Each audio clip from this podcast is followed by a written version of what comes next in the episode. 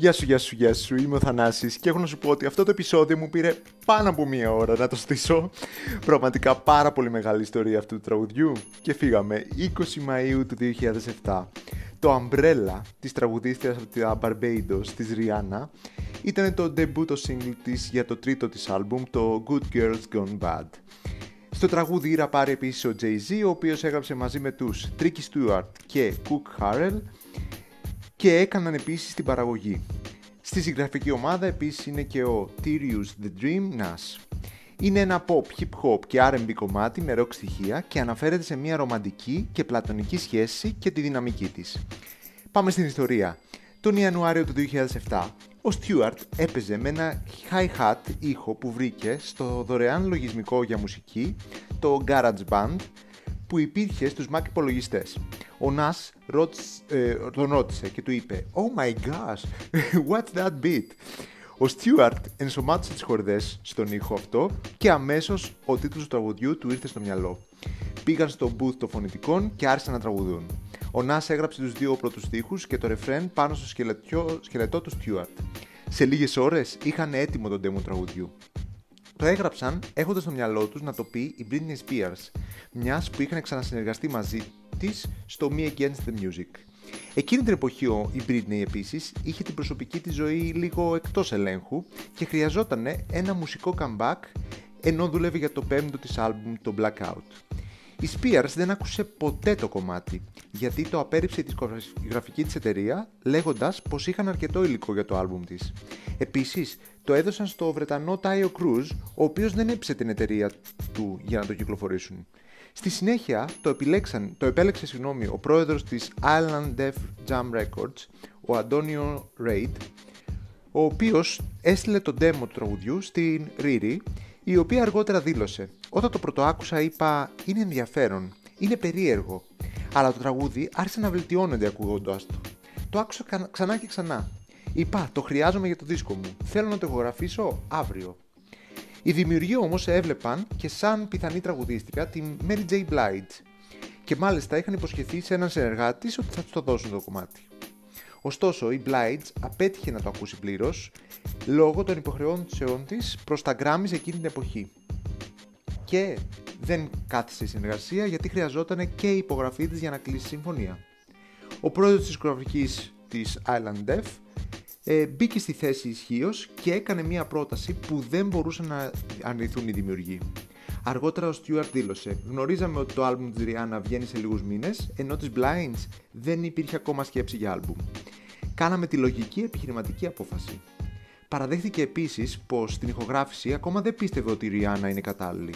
Αλλά αφού άκουσε τη φράση Ελά, ελά, ένιωσε κάτι ότι αυτό είναι το κομμάτι όπως θα έπρεπε να είναι σωστά. Μετά μπήκε το rap κομμάτι του Jay-Z, ο οποίος ξαναέγραψε κάποιους στίχους χωρίς να το ξέρουν οι Stewart και Nas.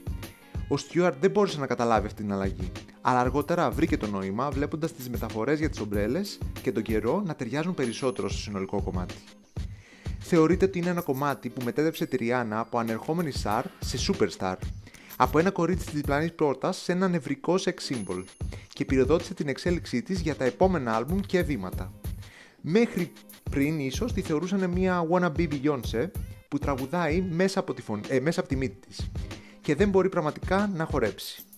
Επίσης ήταν τραγούδι σταθμός και για τους δημιουργούς αφού άρχισαν και για αυτούς άλλες προτάσεις από μεγαλύτερους καλλιτέχνες. Υπάρχει επίσης και η ιστορία του Rihanna Cares διότι στο Ηνωμένο Βασίλειο το τραγούδι έμεινε στο νούμερο 1 για 10 συνεχόμενες εβδομάδες και είναι από τα λίγα κομμάτια που το, που το έχουν καταφέρει αυτό και το μοναδικό που το έκανε για εκείνη τη δεκαετία. Ε, Όμως, εκείνη την εποχή η χώρα επλήγει από ακραίες βροχοπτώσεις και πλημμύρες. Το ίδιο συνέβη και στη Νέα Ζηλανδία και μόλις κατέβηκε το κομμάτι από την κορυφή, τα φαινόμενα άρχισαν να εξασθενούν. Δεν σταματάει όμως εδώ. Το, ε, το ίδιο ακριβώς έγινε και στη Ρουμανία. Ε, αφού πριν από το κομμάτι ζούσαν ένα από τα πιο ξηρά καλοκαίρια της, της ε, εποχής αλλά μόλις το κομμάτι έπιασε κορυφή, η χώρα γνώρισε τις χειρότερες καταιγίδες στην ιστορία της. Και πέφτοντας από την κορυφή, τα φαινόμενα γινόταν όλο και πιο ήπια. Μετά την πρωτοποριακή επιτυχία του τραγουδιού, η ομάδα marketing της Ζωγραφικής συνεργάστηκε με την βρετανική TOTS που φτιάχνει αξεσουάρ για τις καιρικές συνθήκες και έφτιαξα 5 είδη ομπρελών ε, που είχαν στόχο τη Ριάννα τις οποίες χρησιμοποιούσε η Ριάννα στα live της, αλλά και κυκλοφόρησαν ευρέως για όλο το κοινό παγκοσμίως. Το τραγούδι αυτό έχει κι άλλα ρεκόρ, αλλά το επεισόδιο πλέον έχει φτάσει στα 5 λεπτά, οπότε θα σταματήσω κάπου εδώ. Τεράστια ιστορία του τραγουδιού. Φύγαμε να το ακούσουμε, αλλά με αφορμή αυτό το κομμάτι, θα σας βάλω ένα ακόμα κομμάτι, δικό μου αγαπημένο. Είναι από την Ατάσα Μποφίλιου, το Umbrella του Demi. Για αυτού την ιστορία, ίσως σας πω κάποια άλλη στιγμή. Τα λέμε στο επόμενο επεισόδιο. Ευχαριστώ που ακούσατε.